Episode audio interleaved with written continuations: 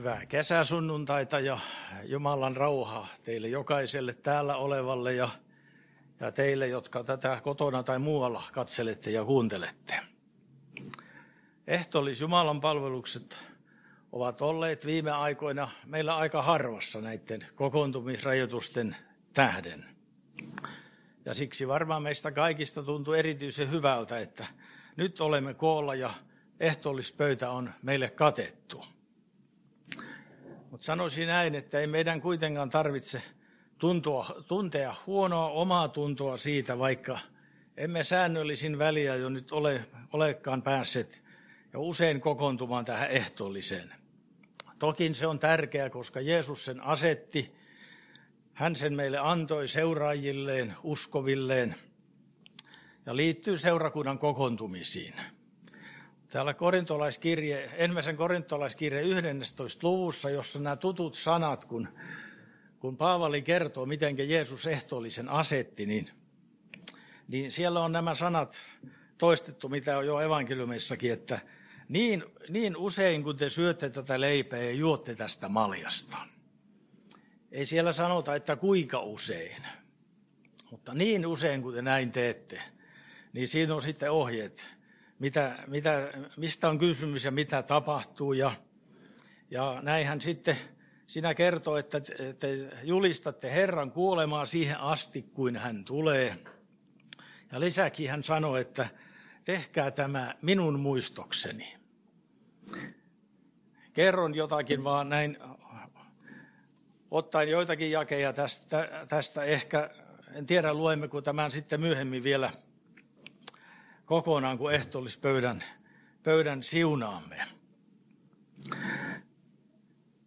Alkuseurakunnassa oli se, sellainen tapa varmaankin, että siellä, ja Raamattu kertoi, että siellä päivittäin kokoontuivat temppelissä ja kodeissa ja murtamaan leipää, niin sanotusti ehtoollista viettämään ja, ja, ja maljat siunaamaan – ja kun Jeesus asetti ehtoollisen, niin se oli aterian yhteydessä. Hän olivat pääsiäisaterialla siellä.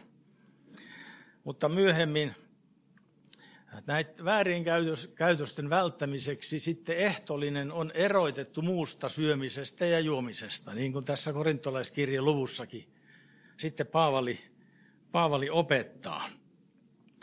Vapaakirkon Yhdyskuntajärjestyksessä ja, ja säännöissä ei ole sen tarkemmin määrätty, kuinka usein seurakunnissa tulisi viettää. Siellä on tällainen suositus jossain meillä, että, että olisi vähintään kerran kuukaudessa. Ja usein vietämme myöskin ehtoollista sitten juhlapyhinä, niin kuin esimerkiksi pääsiäisen aikaan. Eikä raamatussa ole siitä tosiaan sen tarkemmin kuin vaan, että se kuuluu seurakuntaelämään ja yhteyteen ja silloin oma syvällinen sanomansa ja tarkoituksensa. Mutta se, että jos emme aina pääse mukaan ja elämässä voi olla esteitä, ettei se ole mahdollista, niin siitä ei tarvitse olla huonolla omalla tunnolla, koska ehtolinen ei suoranaisesti välitä meille pelastusta, vaan se on uskon kautta Jeesukseen. Meillä on uskon kautta Jeesukseen lunastus ja syntien anteeksi antaminen. Et siinä mielessä saamme saamme olla, olla rauhallisia mielin ja levätä ja silti pyrkiä olemaan uskolliset, tulemaan seurakunnan keskelle ja ehtoolliselle, aina kun se on mahdollista ja, ja me pääsemme.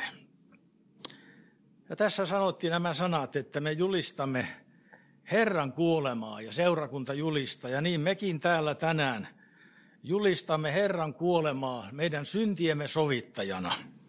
Jeesusta anteeksi antajana ja, ja, ja meidän lunastajanamme ja, ja myöskin julistamme samalla hänen ylösnousemustaan ja odotamme hänen paluutaan niin kuin tätä ehtolista vietetään siihen asti, kunnes hän tulee.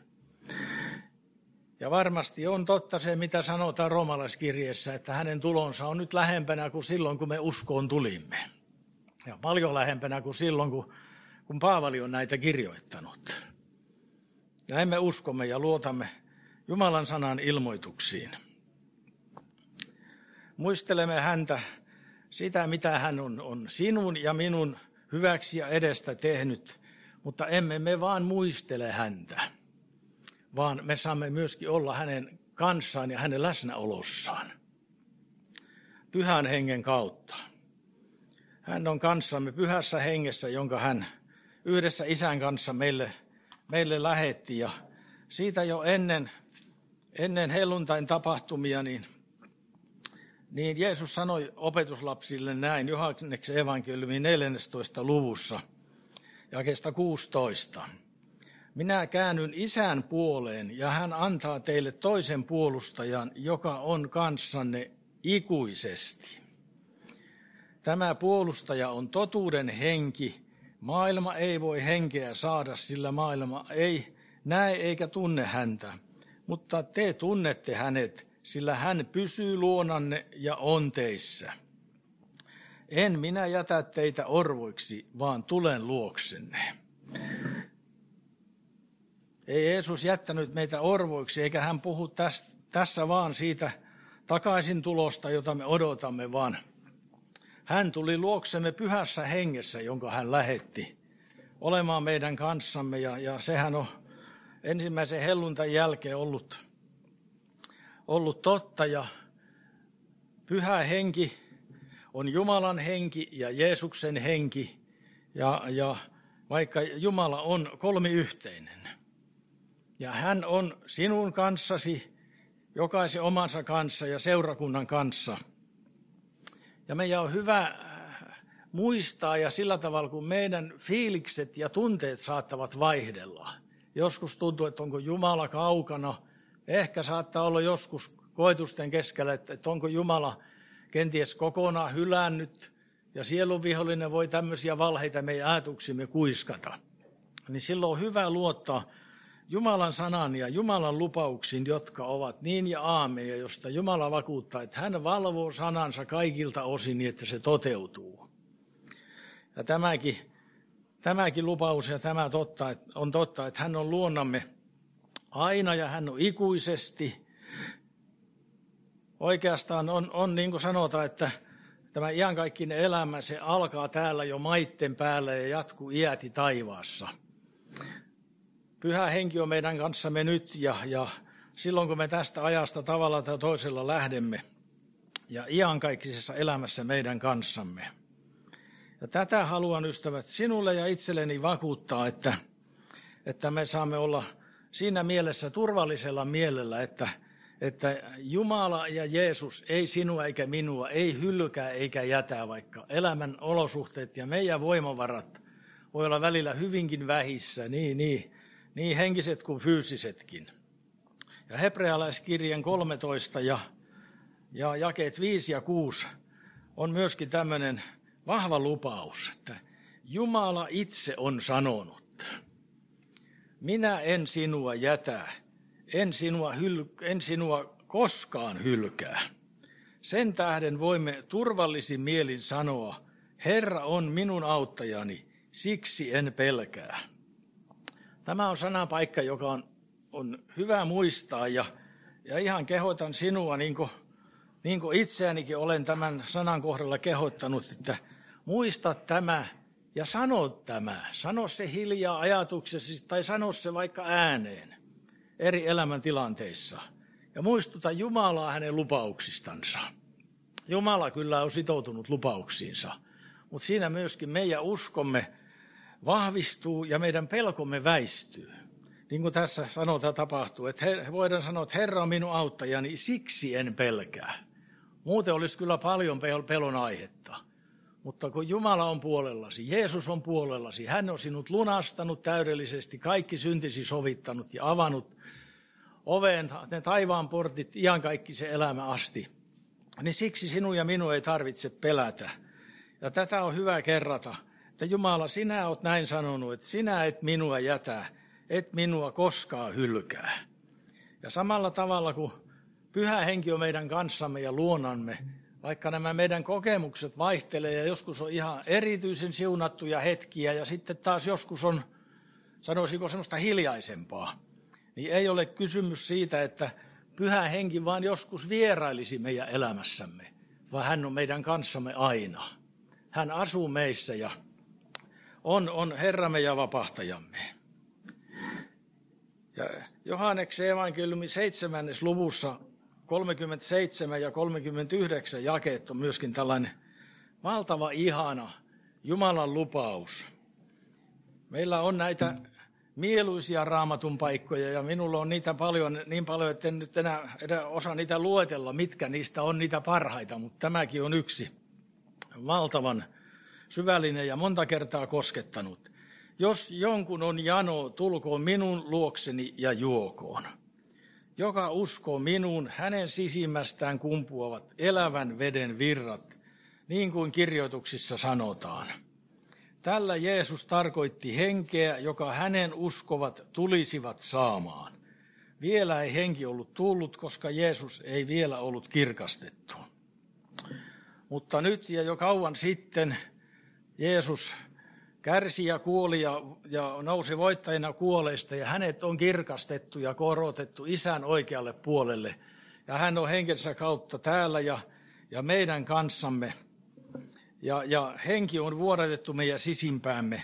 Ja tänäänkin me saamme, kun me ehtoollisillekin käymme ja muuten olemme tässä Jumalan kasvojen edessä, niin, niin me saamme olla näiden elämän veden virtojen äärellä.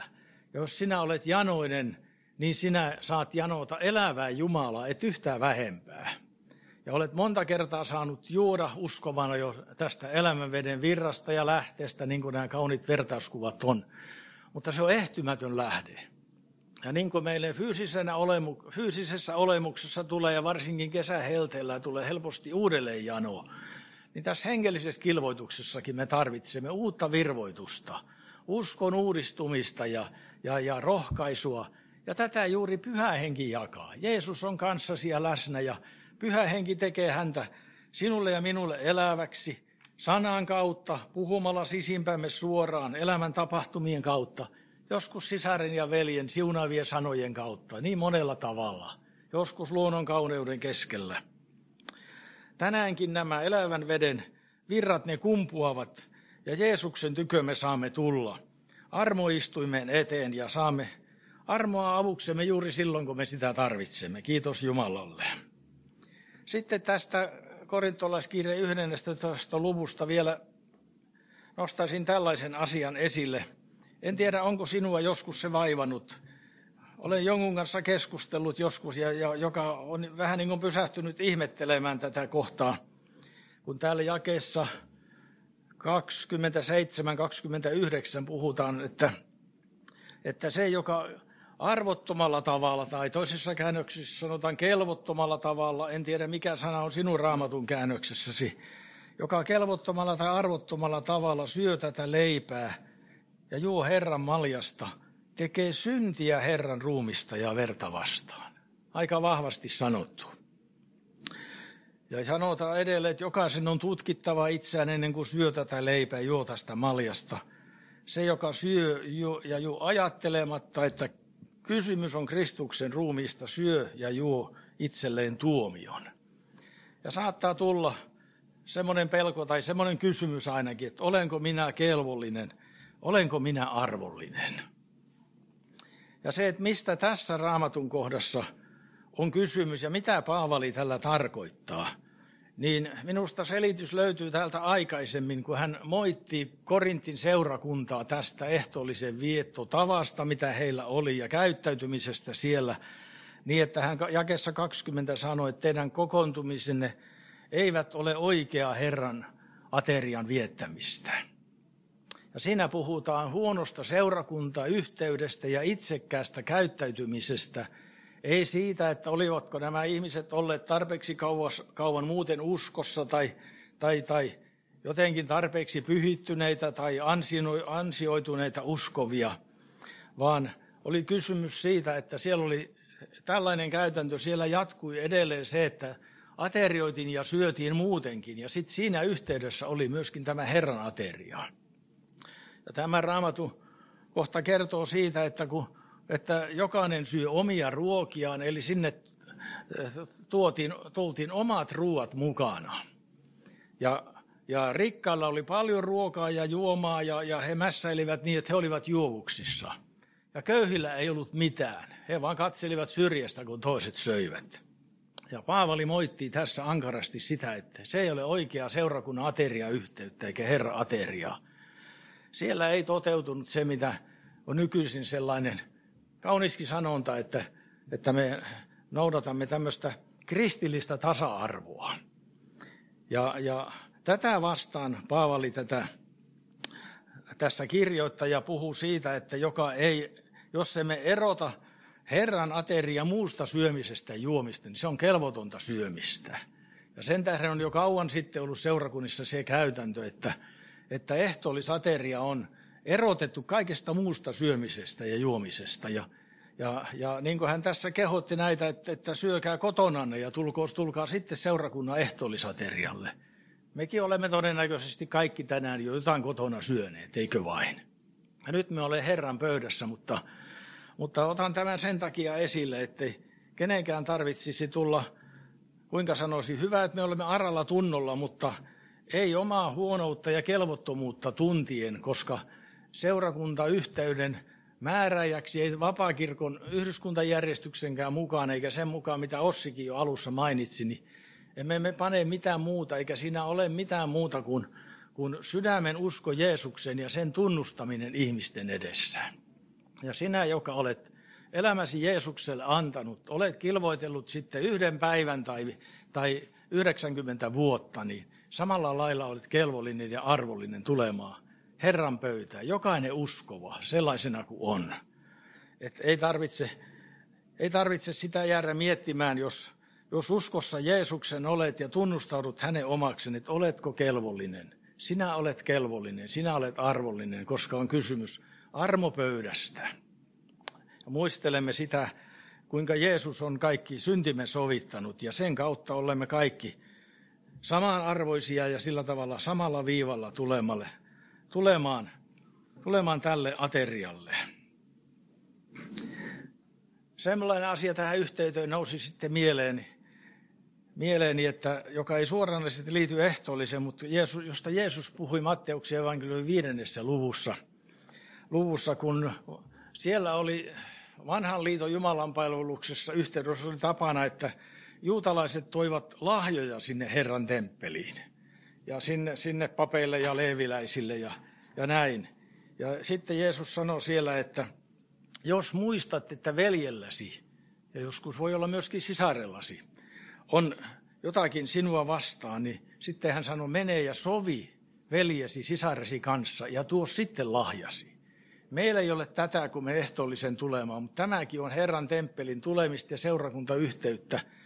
Ja sen tähden jotenkin vaan omalle sydämelle tämä nousi, että olisiko tässä kuitenkin joku opetus ja vihje meillekin, kun me tulemme ehtoollispöytään, että jos meillä on jotakin, jotakin sillä tavalla tunnollamme, että olisi hyvä sopia ja selvittää, niin kun me sen teemme, niin silloin me voimme nauttia ehtoollista sisäisesti vapaana ja hyvällä omalla tunnolla. Ja, ja, ja jos ei sitä, joku on hyvin tässäkin kohdassa neuvonut olla jonkun ehtoollissaarnan kuullut, kuullut tai muun, että jos ei se ole ihan tässä hetkessä mahdollista, niin sinä voit jo sydämessäsi tehdä päätöksen, että minä tämän jälkeen menen ja selvitän sen asian ja otan yhteyttä eikä sekään ole esteenä tulla esimerkiksi nyt ehtoollisyhteyteen ja ehtoollispöytään. Mutta on myöskin parannuksen teko on joskus ihan paikallaan ennen kuin me tulemme Herran pöytään ja ehtoolliseen. Me voimme tulla kuitenkin puhtain sydämin ja, ja tänäänkin me voimme ihan, jos joku meitä painaa, niin tunnustaa sen Herran edessä rukouksessa. Ja joskus on paikallaan sekin, että jos se ihan tunnu, että, että ei pääse jostakin asiasta vapaaksi, niin niin sitten tunnustaa se toiselle uskovalle ja pyytää, että rukoiletko kanssa, niin Herra kyllä vapauttaa. Ja olettehan te näin tehneet ja toimineet, niin kuin minäkin elämäni aikana, aikana monta kertaa. Ja, ja siellä Jaakob kirjoittaa, että tunnustakaa toisillenne syntinne ja rukoilkaa toistenne puolesta, että parantuisitte. Siinä puhutaan sairastamisesta ja fyysisestä ja, ja, ja psyykkisestä parantumisesta, mutta myöskin tämmöisestä syntikin on tavallaan sairaus ja syntisairaudestakin me parannumme sillä, kun me tunnustamme ja, ja, ja, ja hylkäämme. Ja, ja kun meille julistetaan Jeesuksen nimessä ja, syn, ja nimessä ja veressä synnit anteeksi, niin silloin me olemme vapaat. Kiitos Jumalalle. Ja, ja rakkauden apostoli Johannes kirjoittaa siellä kirjessään että jos me tunnustamme syntimme, niin Jumala, joka on uskollinen ja vanhurskas, antaa meille synnit anteeksi ja puhdistaa meidät kaikesta vääryydestä. Ja sen tähden meillä on tänäänkin mahdollisuus olla vajavaisina ihmisinä ja erhetyksiä tehneenä ja syntisinä, olla kuitenkin puhdistettuina kaikesta vääryydestä Jumalan kasvojen edessä Jeesuksen veren ansion tähden. Mikään muu pesuaine ei pese synnistä puhtaaksi kuin Jeesuksen sovintoveri. Mutta se on avoin lähde ja meille kaikille kaikkea syntiä ja saastaisuutta vastaan. Jeesuksen veri riittää. Ja siihen turviin me jäämme. Siihen me, sitä me julistamme toinen toisillemme. Tätä anteeksi antamusta, kun me Herran pöytään käymme. Ja vielä lopuksi tällainen asia kuin kiitollisuus kaikesta tästä, mitä Jeesus on edestämme tehnyt. Ja sitten kiittämisestä ja kiitollisuudesta vaan näiden edellä mainittujen lisäksi niin yksi asia. Kolossalaskirjan 3.15 Paavali kirjoittaa, että vallitko teidän sydämissänne Kristuksen rauha, ja tätä minäkin, ystävät, teille kaikille toivotan, johon teidät on yhden ja saman ruumiin jäseninä kutsuttu. Olkaa myös kiitollisia. Ja Paavalin kiitollisuus näkyy muun muassa sillä tavalla, huomioin sen tässä joku aika sitten, kun Paavalin kirjeitä olen lukenut, että lähes jokainen kirje alkaa kiitossanoilla siellä ensimmäisten jakeiden joukossa. Ja mistä Paavali kiittää? Hän kiittää Jumalaa niistä seurakunnista, seurakuntien ihmisistä ja yksilöuskovista. Hän kiittää Jumalaa toisista uskovista. Ja, ja ihan muutaman tähän lyhyesti poimin. En, emme niitä kaikkia käy, käy läpi, mutta miltä ne kuulostavat sinusta, kun niitä luetaan täältä? Roomalaiskirja ensimmäisestä luvusta 7 ja 8. Jumalan, meidän isämme ja Herran, Herramme, Herran Jeesuksen Kristuksen armo ja rauha teille. Ensiksi kiitän Jeesuksen Kristuksen kautta Jumalaani teistä kaikista, sillä teidän uskostanne kerrotaan kaikkialla. Paavali sanoi, minä kiitän Jumalaa teistä kaikista. Ja sitten kun mennään korintolaiskirjeen, jota kirjettä tuossa nyt lyhyesti on määrätyltä osalta katsottu, niin, niin siellä on ensimmäisen luvun neljäs jae tällainen. Minä kiitän aina teidän tähtenne Jumalaani siitä armosta, joka teille on annettu Kristuksessa Jeesuksessa.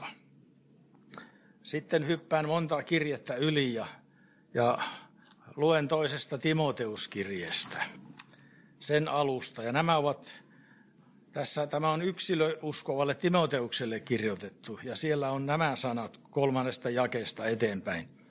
Minä kiitän Jumalaa, jota palvelen omatunto puhtaana niin kuin jo esivanhempani ovat tehneet, ja muistan sinua rukouksissani lakkaamatta päivin ja öin. Kun muistan kyyneleesi, tahtoisin taas nähdä sinut, jotta saisin, jotta saisin sydämeni pohjasta iloita. Hän aloitti nämä, tämä jake, että minä kiitän Jumalaa siitä, mitä Jumala on, on tehnyt ja vaikuttanut Timoteuksen elämässä. Ja vielä tämän lyhimmän kirjeen alusta, Filemonin kirjeen jakesta neljä. Minä kiitän Jumalaani aina muistaessani sinua rukouksissani, sillä minä olen kuullut sinun rakkaudestasi ja uskostasi, joka sinulla on Herran Jeesuksen ja kaikkia pyhiä kohtaan. Rukoukseni on, että sinun uskosi, se usko, joka on meille yhteinen, olisi väkevä kaiken hyvän tuntemisessa, mikä, mitä meillä Kristuksessa on. Eikö ole valtava hyviä rukouksia ja valtavaa kiitosta Paavalille siitä, mitä Jumala on tehnyt toisissa. Ei hän jää vaan semmoisen itsekeskeisyyteen ja vaikka hän kertoo oma tarinansa monessa kohdassa, niin hän osaa olla kiitollinen siitä, mitä Jumala on muille tehnyt.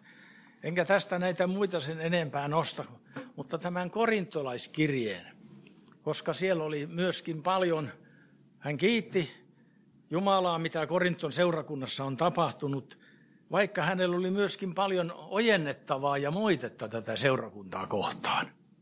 Ja tässä on myöskin semmoinen puhutteleva opetus, ettei, me, ettei nämä moittimisen aiheet eivät saisi hukuttaa alleen kiitollisuutta ja, ja, ja, ja kiittämistä, niin, niin, ja hukuttaa näitä kiitettäviä asioita seurakunnasta ja toisten elämästä, vaikka me näemme puutteita, koska on niin paljon enemmän sitä hyvää, koska Jumala on omaksi ottanut. Ja kaikki suuren pannu meidän sisimpäämme, jonka hän on nyt Jeesuksen veren ja pyhän henken uudistuksen kautta omakseen ottanut, niin tässä on tämmöinen, tämmöinen, niin kuin, tämmöinen läksy itselleni, kun tätä mietin, että, että tulisi muistaa Jumalaa kiittää toisista ja mitä, mitä Jumala on toisissa tehnyt ja, ja, ja mitä hyvää olen saanut toisten kautta kokea. Vaikka onkin näitä parannuksen teon paikkoja ja näemme, että meillä on joskus ihan moittimisen aihetta, ehkä niin kuin Paavalillakin oli Korintossa – mutta silti hän oli päällimmäisemmä tämä kiitollisuus Jumalalle. Ja näin minäkin ajattelen ja kehoitan sinua ja itseäni, että kiitetään tänäänkin Jeesusta pelastuksesta, omien syntiemme sovituksesta ja pyhän hengen valtavan ihanasta osallisuudesta. Että Jeesus on meidän kanssamme ja pysyy luonamme ikuisesti, niin kuin siellä Johanneksen evankeliumista luimme mutta kiitetään myöskin pyhän hengen vaikutuksesta seurakunnassa ja toinen toisissamme, eikö vain? Amen. Ehkä lyhyesti hiljennymme rukoukseen. Taivaallinen Isä, me kiitämme pelastuksesta, jonka meille pojassasi Jeesuksessa valmistit. Ja kiitos siitä, että olet meidät kutsunut, Herra, evankeliumin kautta, sinun yhteyteesi, sinun lapsiksesi, olemme saaneet kokea uudesti syntymisen ihmeen ja Jumalan lapseksi tulemisen. Ja kiitos siitä, että kaikki synnit on anteeksi annettu ja Jeesuksen veri puhdistaa kaikesta synnistä. Ja kiitos siitä, että me olemme saaneet syntimme tunnustaa ja jos joku meitä painaa, niin sen tässä hetkessä, Herra, tuoda sen sinun armoalttarillesi, hiljaa sydämistämme.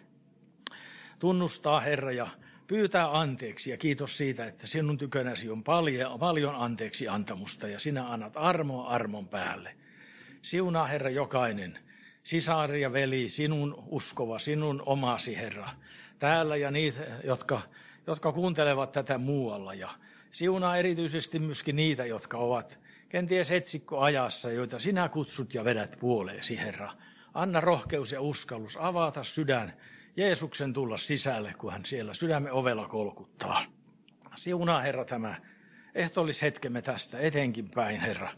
Meille siunaukseksi ja Herra, olkoon tämä kaikki sinun nimellesi kiitokseksi ja kunniaksi ja saamme, Herra, ihanalla tavalla muistella sinun kuolemaasi, ylösnousemustasi ja sinun kirkauteen menoasi ja odottaa sinun takaisin tuloasi. Ja kiitos siitä, että saamme julistaa Herran kuolemaa tämän ajan keskellä seurakuntana ehtoollishetkinkin kokoutumalla.